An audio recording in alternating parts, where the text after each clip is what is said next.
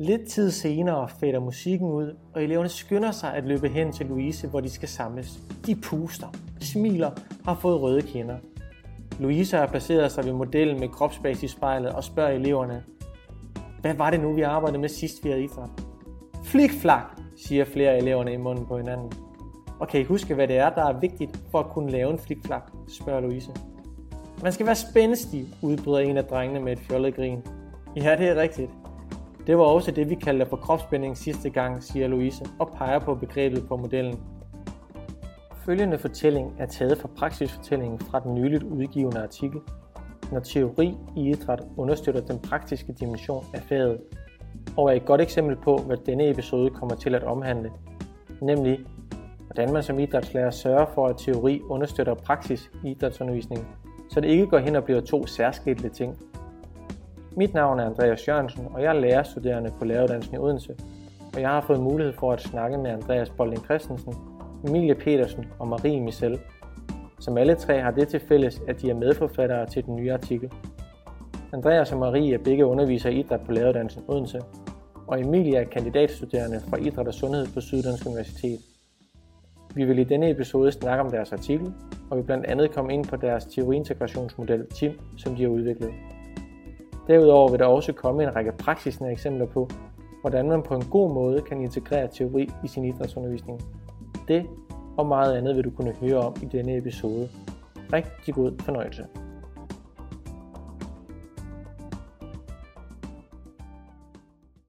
Ja, og som jeg fik sagt i introen, så udkom I, Andreas, Emilie og Marie her for nyligt med jeres artikel, når teori i idræt understøtter den praktiske dimension af faget. Og til at starte med, så vil jeg høre, om du, Marie, øhm, kunne prøve at forklare, hvad formålet med artiklen har været. Ja, øh, formålet er at stille skarp på, øh, hvordan idrætslærere kan integrere teori i deres undervisning. Øh, på måder, hvor teori og praksis spiller sammen. Øh, så det går hånd i hånd, kan man sige. Og vi har stillet skarp på det her, hvordan ved at udvikle en didaktisk model, som vi kalder TIM. Det står for teoriintegrationsmodellen. Og det er den model, øh, vi udfolder i vores artikel. Øh, og håbet er, at modellen øh, sammen med vores praksiseksempler kan inspirere en masse lærere til at arbejde med teori i idræt på nye måder. Øh, ja, så vi har primært haft et øh, didaktisk sigte, men gør til sidst i vores artikel øh, op med en række misforståelser om teori i idræt. Misforståelser som at teori er langhåret og tørt, eller kun hører til i udskolingen, kun handler om anatomi og fysiologi.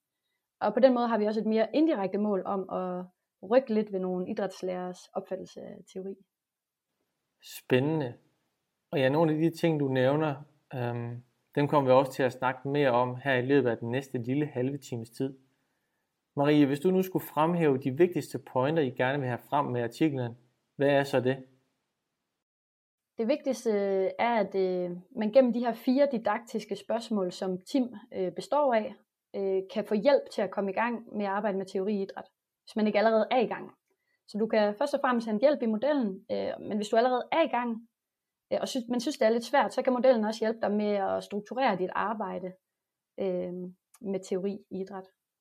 Og så øh, vil jeg sige, at det også er en vigtig pointe, at vi gerne vil afmystificere arbejdet med teori i idræt. Øh, det behøver ikke nødvendigvis være svært, og det håber vi, er den oplevelse, som øh, læser af vores artikel og lytter til den her podcast, står tilbage med. Øhm, inden vi lige går videre til det næste, så tænker jeg, at der er lige noget, vi skal have uddybet for lytterne. I jeres artikel har I, eller øh, der benævner I noget, som hedder fagbegreber og teori. Øhm, Andreas, kan du ikke prøve kort, hvis det er overhovedet muligt at gøre det kort, at prøve at forklare, hvad forskellen på teori og fagbegreber egentlig er? Det vil jeg da meget gerne.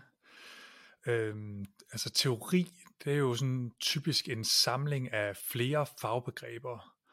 Øhm, og vi har en helt klar pointe om, at, øh, at, øh, at det at arbejde med fagbegreber i stedet for at kalde det teori, det kan være med til at gøre det mere håndterbart, både for idrætslæreren, men også for eleverne. Øhm, så det er nemmere faktisk at arbejde med fagbegreber, og mere konkret end, end at arbejde med teori, som kan virke abstrakt. Øhm, Og så kan man så arbejde med, øh, med fagbegreberne på flere forskellige niveauer. Og, øh, øh, der kan være sådan det helt simple og enkle, øh, som i, øh, der er noget, der hedder en buk, der er noget, der hedder en nedspringsmåtte, der er noget, der hedder en basketball.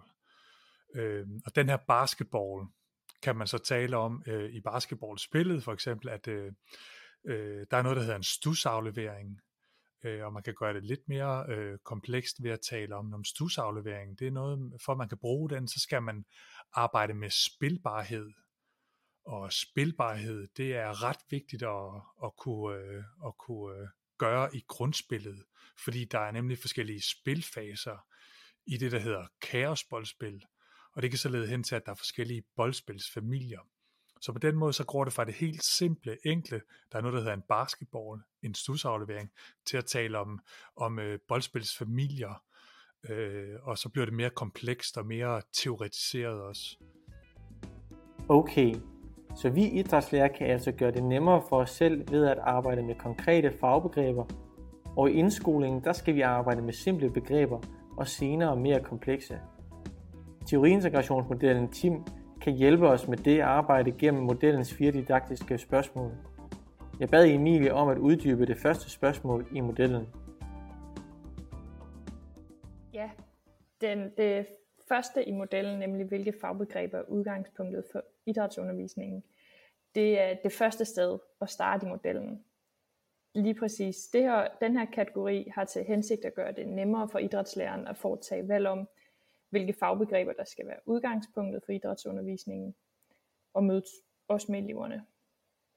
I artiklen der præsenterer vi tre trin, som man kan følge øh, i forhold til udvælgelsen af fagbegreberne. Og jeg vil egentlig komme med et eksempel på, hvordan det kan se ud i forhold til de tre trin. Øh, trin 1, det er at tage afsæt i årsplanen. Og så kan jeg som idrætslærer kigge i min årsplan og se, der står, at jeg skal have et forløb med OL, som er et temabaseret forløb, hvor løb, spring og kast, det bliver kombineret med normer og værdier. Det var trin 1. Så har jeg trin 2, det er at bruge nøgleord for fælles mål. Og i fælles mål, der nu tager jeg udgangspunkt i, hvad eleven skal kunne efter 5. klassetrin. Der skal eleven have viden om løb, spring og kastediscipliner, og viden om sammensætning af bevægelse inden for løb, spring og kast. Og i forhold til normer og værdier, så skal eleverne have viden om fair play, eller om øh, viden om at tabe og vinde. Så det er de her begreber, jeg kan tage udgangspunkt i, når jeg går videre til trin 3, som er kig kigge i læremidler. Og her vil begreberne så for fællesmål ofte være uddybet.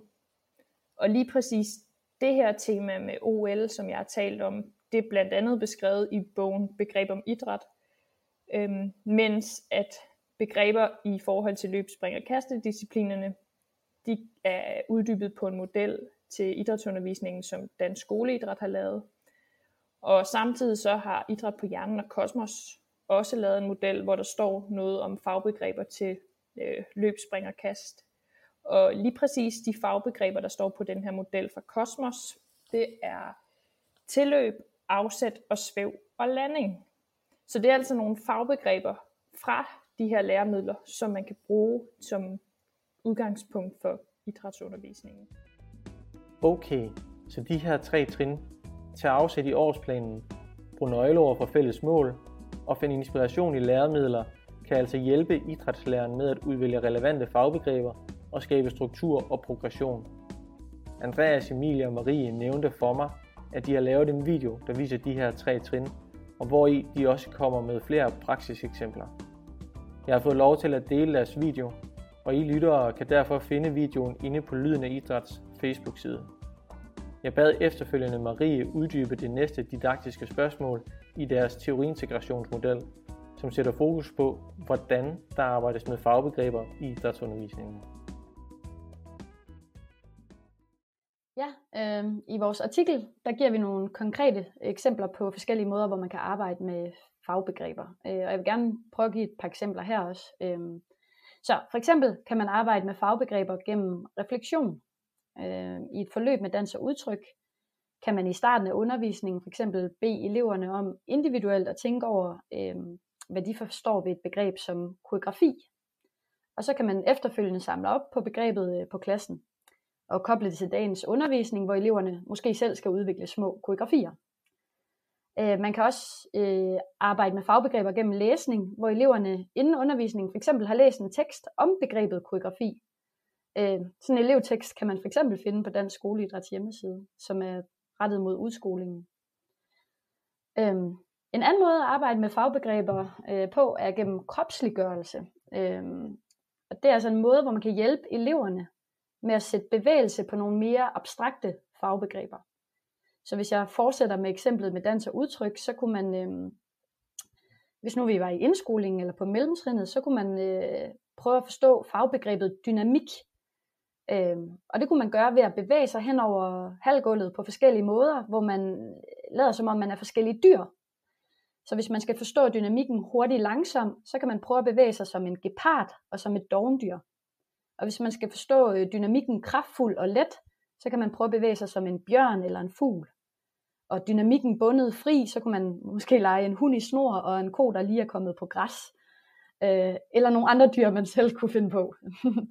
og på den måde kan man altså prøve at kropsliggøre forskellige fagbegreber. øhm, og hvis man gerne, øh, hvis man arbejder med kropsliggørelse af fagbegreber, så er der tit brug for en eller anden form for opsamling bagefter. Øh, og det kunne man for eksempel gøre gennem øh, dialog, hvor man beder eleverne om at koble de her fagbegreber hurtigt, langsomt, kraftfuldt, let, bundet, fri, sammen med dyrene. Så de snakker med deres øh, klassekammerater om, Hov, hvilket dyr, hvad, hvad, hvilket begreb passer egentlig til bjørnen? Nå, jeg tror, det er den kraftfulde. Øhm, så det er en måde at, at samle op på gennem dialog, men man kan også gøre det gennem skrivning, hvor man beder eleverne om øh, at skrive, eller måske endda tegne dyrene ud fra de fagbegreber. Så kan man for eksempel give dem et papir, hvor fagbegreberne står. Øh, så kan det være ud fra kraftfuld, så tegner de et bjørn, eller skriver bjørn. Øh, ja, og så kunne man måske i slutningen af sådan en undervisning øh, som lærer holde et helt kort oplæg, hvor man så lige uddyber og præciserer de her forskellige fagbegreber, så at eleverne øh, får repeteret begreberne endnu en gang. Øh, ja, og som de her eksempler viser, så er der altså mange måder at arbejde med fagbegreber på, og variation er vel i virkeligheden et nøgleord her. Øh, ja. Så når eleverne skal forstå et abstrakt begreb som dynamik, kan de blandt andet lege en hund i snor, eller en ko på græs. Tak for de gode eksempler, Marie. Jeg spurgte Andreas, om han ville uddybe det tredje didaktiske spørgsmål i deres model, som handler om, hvor og hvordan rum og læremidler kan understøtte arbejdet med fagbegreber. Jamen, hvis vi lige starter med hvoret i, øh, i kategorien, så handler det jo om, øh, øh, hvor vi ligesom befinder os. Altså, hvor er vores idrætsfaglokale henne? Og det kan jo både være i hallen, eller på sportspladsen eller, eller andre steder, hvor man nu har sin idrætsundervisning. Og der handler det simpelthen om, okay, hvordan får vi gearet det her rum, om det så er indendørs eller udendørs, hvordan kan vi give det til teoriintegration?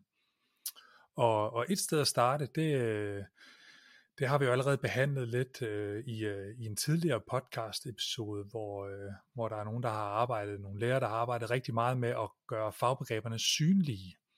Øh, og det kan blandt andet være ved at skrive dem op på, på en whiteboard. Øh, nu for at koble mig på Maries eksempel, ikke, så kunne det være, at man skrev dyn, altså dynamikkerne op, langsom, hurtigt, kraftfuld, let osv. Øhm, men det kunne også godt være, at man havde en, en, øh, en teoretisk model, der sådan set hang i hallen, øhm, hvor, øh, hvor begreberne så blev synlige øh, den vej igennem, eller at man havde det med på en projektor.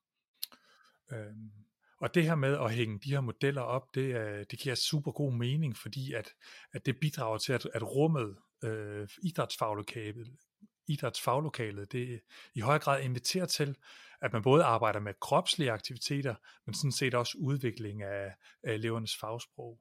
Og øh, ja, og modellerne, det er jo læremidler. Øh, øh, men læremidlerne, det kan selvfølgelig også være i form af lærebøger, øh, som Øh, Emilie også nævnte tidligere, så er der også en lang række fagbegreber, som er uddybet i dem.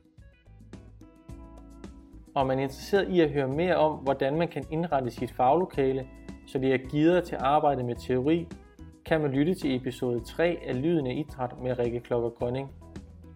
Rikke er en super inspirerende idrætslærer, så det kan varmt anbefales at lytte til hende. Jeg spurgte Emilie, om hun ville uddybe det sidste spørgsmål i deres model, som handler om, hvornår der kan arbejdes med fagbegreber i idrætsundervisningen. Jamen, man kan arbejde med fagbegreber både i starten, under, i slutningen og mellem lektionerne. Det vil sige altså, at eleverne kan arbejde med fagbegreber gennem hele idrætslektionen, også gennem et helt forløb. Og de her i starten, under, i slutningen og mellem lektionerne, dem har jeg egentlig skitseret ud i et eksempel med, øh, med udgangspunkt i redskabsgymnastik og samarbejde og ansvar. Og lige i mit eksempel, der har jeg taget udgangspunkt i at eleverne skal lære om fagbegrebet feedback. I starten af lektionen, der kan eleverne sammen med læreren tale om, hvad de har arbejdet med i sidste lektion i forhold til det, de arbejder på lige i øjeblikket. Så kan de få genopfrisket fagbegreberne fra sidste gang, for eksempel. Og det kan så blive efterfulgt af den her lektions indhold, som lige her kan være, at de skal træne ruller, vævmøller og håndstand, men med fokus på feedback. Og så i starten af lektionen kan eleverne så tale om, hvad er feedback i en dialog med deres lærer, for lige at vende tilbage til, hvilke læreprocesser kan bruge her. Undervejs i lektionen, så kan læreren tage en timeout, og eleverne skal tale om, hvordan de har brugt den feedback, de har fået af deres klassekammerater, når de har hjulpet hinanden med for eksempel at lave en håndstand. Og de kan tale om, hvordan og hvad de kan gøre for at gøre deres feedback endnu bedre, eller reflektere sammen over, hvordan har de kunne bruge den feedback, de har fået, eller hvorfor har de ikke kunne bruge den feedback, de har fået. Så er jeg nået til i slutningen af lektionen. Og i slutningen af lektionen, der kan læreren samle op på dagens lektion ved at spørge, hvad, hvad, øh, hvad eleverne har lært om feedback. Og her kan også kobles til flere fagbegreber. Øhm, det kan være øh, en pige, der siger, at hun faldt sammen i sin håndstand, og så talte hende og hendes makker om, hvad hun kunne gøre anderledes, og hun fandt frem til, at hun skulle spænde sine mavemuskler. Og mavemuskler er jo ikke et begreb, de har, det med at spænde mavemuskler er ikke noget, de har arbejdet med i den her lektion, men det kan også være noget, de har arbejdet med i en anden lektion, hvor den her opsamling giver mulighed for at koble til os fagbegreber, som eleverne har lært tidligere. Øhm, det sidste eksempel mellem lektionerne. Vi er stadigvæk, at eleverne de arbejder med øh, håndstand og værmøller og ruller, og de arbejder med feedback. Så mellem lektionerne, så kan de øh, gå hjem og filme deres håndstand for eksempel, og så bruge videooptagelsen som feedback til dem selv, altså hvor de skal selv kigge på øh, videooptagelsen og beskrive to ting måske, de vil øve sig på øh, fremadrettet. Så øh, også for at sige, at mellem lektionerne ikke nødvendigvis behøver at læse ved at læse eller skrive, men det kan lige så godt være en opgave, der er koblet til, nu skal vi øh, lære om de her fagbegreber, og hvordan kan vi gøre det også kropsligt. Så det kan være en lektie som at gå hjem og filme den her håndstand. Ja, spændende. Øhm, jeg har prøvet at notere lidt spørgsmål ned undervejs i forhold til jeres model, og jeg tænker, at du, Marie, måske kan svare på dem. Kan jeres model altid bruges? Og med det mener jeg altså, om den kan bruges i alle klasser, og af alle idrætslærer og på alle skoler. Og hvis ja, hvornår og hvordan skal modellen så bruges? Er det til, når man skal lave sin årsplan? Er det, når man sidder med sin undervisningsplan? Eller er det til den enkelte lektion, man skal undervise i? Ja, modellen kan bruges af alle idrætslærere på alle skoler, i alle klasser, ligesom alle mulige andre didaktiske modeller øh, kan bruges. Øhm, det er selvfølgelig et spørgsmål om smag, om man lige øh, kan lide den her model eller ej, men øh, den vil kunne bruges af alle, og jeg har faktisk også hørt en, en der ikke var idrætslærer, sige, hov, jeg kan faktisk også lade mig inspirere af den her model. Så selvom den er rettet mod idrætsfaget, og det er primært dem, der vil kunne bruge den, så kan andre lærere måske endda også finde inspiration i den, til den måde, de arbejder med fagbegreber i deres fag på. Øhm, så spurgte du, øh, hvornår den skal bruges, øh, og hvordan den skal bruges. Øh, der opfordrer vi til, at man i starten måske bruger den rimelig slavisk, går igennem de her fire spørgsmål i den rækkefølge, vi lige har præsenteret dem. Øh, og når man på den måde har prøvet at arbejde med den et par gange, hvor man går igennem de her fire trin, eller fire spørgsmål, så øh, kommer det forhåbentlig lidt mere ind under huden, og bliver en måde, man arbejder mere med ubevidst, kan man sige. Så det bliver en del af ens rutiner. Øh, så det er egentlig sådan, vi tænker, den kan bruges, og den kan nok bruge, eller den kan bruges på alle øh, de forskellige niveauer, du sagde, altså både i årsplanlægning, undervisningsplanlægning og helt ned i den enkelte lektionsplan, kan man øh, lade sig inspirere af modellen. Fedt. Ja, det er da dejligt, at modellen også kan inspirere og bruges af andre end, øh, end blot idrætslærere. Jeg sidder også lige og tænker på, om jeres model også kan bruges på indskolingsniveau, eller er den mest rettet mod mellemtrinnet og de ældre overgange? Man kan godt arbejde med teori i indskolingen, og et godt sted at starte med teori i indskoling er for eksempel de her plakater, der kan hænge på væggen, eller noget visuelt, hvor eleverne i indskolingen kan kigge på. Øh, for eksempel koordinationstrappen, hvor at når man bliver bedre, jamen, så går man et trin op på koordinationstrappen, som er en idrætsfaglig model. Øhm, og det kan elever i første klasse godt sige, jamen jeg er blevet bedre i dag til at gå på øh, hvad hedder det, balancebom, øh, så jeg er gået et trin op på koordinationstrappen. Øh, og jeg var ude at se, øh, netop nu har vi nævnt Rikke Klokker og Hulf Pileskole før, og jeg har været ude at se en af hendes øh, idrætsundervisninger i første klasse. Og første klasse stod næsten i kø for at komme til at pege på den her trappe med, øh, hvor de var henne, og at nu var de gået et trin op, og de var blevet bedre. Øh, og de vidste godt, de skulle samles foran de her plakater, når først timen var slut. Eller de var færdige med at lave kropslige aktiviteter på gulvet. Så det var et eksempel på, at, at det kan godt se, man kan godt bruge teori og fagbegreber i, øh, i indskolingen.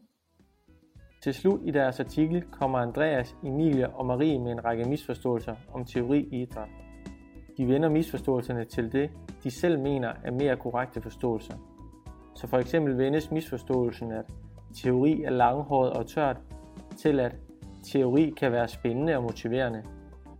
En anden misforståelse handler om, at teori skal foregå i et særskilt teorilokale, og det vendes til, at teori skal foregå i faglokalet i hallen eller på boldbanerne. En anden misforståelse handler om, at teori kun er snak og ikke bevægelse, og det vender de til, at teori kan integreres på mange forskellige måder, da det netop er vigtigt, at fagbegreberne også kropsliggøres, så teori og praksis går hånd i hånd. Jeg spurgte Marie ind til den første misforståelse, hvor jeg spurgte hende ind til, hvordan de vil arbejde med emner som for eksempel anatomi eller idrætshistorie, som for nogle nok godt kunne gå hen og blive langhåret. Ja, øh, vi kan jo, i stedet for at snakke om, hvordan øh, man undgår, at teori bliver langhåret tørt, så kan vi egentlig bedre lige at snakke om, hvordan vi gør teori spændende og motiverende og arbejder med det på måder, så det hænger ved. Øhm, og nu brugte du selv øh, idrætshistorie som eksempel. Øh, der kunne man for eksempel arbejde med gymnastikkens historie. Øh, det lyder måske kedeligt, men ved for eksempel at kropsliggøre det, øh, kunne man gøre det mere spændende. Øh, ved for eksempel øh, at præsentere linkgymnastikken, øh, ved at man skal stå på nogle lige rækker og lege øh, stræk- og bøjøvelser. Øh, og på den måde går man gennem historien frem til i dag, så til sidst så laver man måske noget parkour for at vise, hvordan ser gymnastikken egentlig ud i dag, hvordan har den udviklet sig. Så det er gået fra det her, de her lige linjer, hvor vi står og strækker og bøjer, til noget helt andet, en streetkultur, øh, som ser helt anderledes ud. Så øh, for eksempel gennem kropsliggørelse kan man jo gøre det mere øh, spændende og motiverende, øh, og måske også forhåbentlig hænger det bedre ved, når man får øh, krop med, og ikke bare teori og praksis helt adskilt fra hinanden. Og øh, ja, så det var et eksempel. Ja. Mm. En anden misforståelse, den går på, at, øh, at teori går ud over den praktiske del af idrætsundervisningen. Øh, Andreas, kan du ikke lige prøve at beskrive, hvordan man egentlig kan sørge for, at teori ikke går ud over den praktiske dimension af ens idrætsundervisning? Nej, fordi, eller det kan man egentlig ikke, fordi det gør det. Øh, det går ud over den praktiske dimension af idrætsundervisningen. Men, øh, men det skal det jo sådan set egentlig også. Men det skal være en positiv måde. Øh, hvor, hvor netop teorien spiller sammen med den praksis, øh, som man har, øh, og, og bidrager til, til en, ja, simpelthen en dybere forståelse. Og der handler det jo meget omkring, øh, hvilke forventninger man har øh, til idrætsfaget, fordi hvis man forventer, at en, øh, en lektion eller sådan en, et, et, et modul idrætsundervisning på 65 minutter i praksis, hvor, man, var der bare fuld knald på og sved på panden, jamen så kan jeg godt forstå, at man synes, det går ud over den praktiske dimension. Men, øh, men øh, idrætsundervisning behøver ikke at være høj puls hele vejen igennem. Der er, det er nødvendigt at have nogle pauser en gang imellem. Og der kan man så arbejde med, med fagbegreberne og, og prøve at forstå det, som vi, det, som vi så gør. Øhm, så på den måde, der skal det gå ud over i, øh, den praktiske del, men på en god måde. Ja, så man skal som idrætslærer ikke være så bange for, at, øh, at teorien den kommer til at fylde noget af, af undervisningen.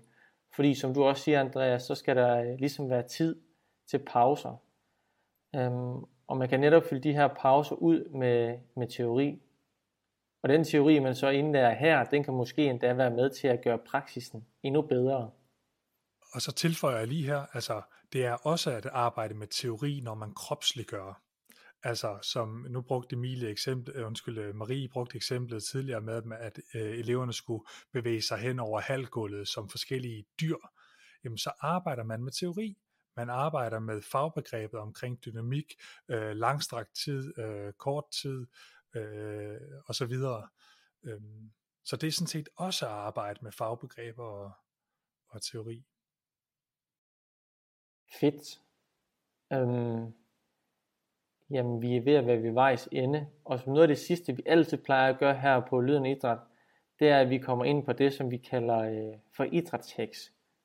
Og jeg ved, Marie, at I, øh, I også har forberedt nogle forskellige idrætsheks i forbindelse med jeres teoriintegrationsmodel. Ja, vi har øh, nogle idrætshacks, vi gerne vil præsentere. Øh, og det første idrætshack, øh, det er, at øh, som idrætslærer, så skal du tage TIM, altså teoriintegrationsmodellen, med til næste gang, I, i dit fagteam skal forberede idræt. Og gerne i fysisk form, så I kan hænge ham op ved siden af jer, og bruge modellen øh, til at inspirere til måder at arbejde med fagbegreber på. Ja, og som Marie siger, så tag den med til dit fagteam. Brug den og snak om den sammen med dine kollegaer, fordi oftest vil du også være flere idrætslærer sammen til idrætsundervisningen. Og så kan det være et meget godt udgangspunkt til et, et fælles sprog omkring den idrætsundervisning, der er. Og jeg kan måske lige øh, runde af med det sidste idrætshack i forhold til at etablere et, et rigtig godt fagsprog øh, i lærerteamet. Jamen så, øh, så vil vi anbefale simpelthen at investere i læremidler for netop at finde inspiration, kvalificeret inspiration til, til hvilke fagbegreber, som man kan øh, folde ud i idrætsundervisningen. Øh, og der er læremidlerne et rigtig godt sted at starte. Der er allerede blevet nævnt nogle eksempler i dag. Begreber om idræt, tjek på idræt, idræt på hjernen.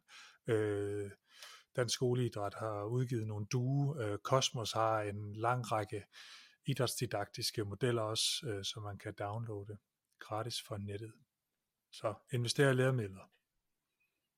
Jamen jeg synes, at øh, vi skal lade jeres gode idrætssaks og jeres gode råd ligesom være afrunding på denne episode.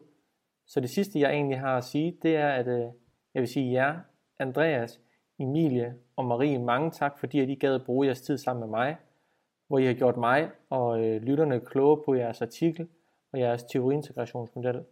Så mange tak for det. Selv tak. Tak. Selv tak. Du har lyttet til Lyden af Idræt. Et samarbejde mellem studerende og undervisere fra læreruddannelsen i Odense ved UCL. Tak fordi du lyttede med.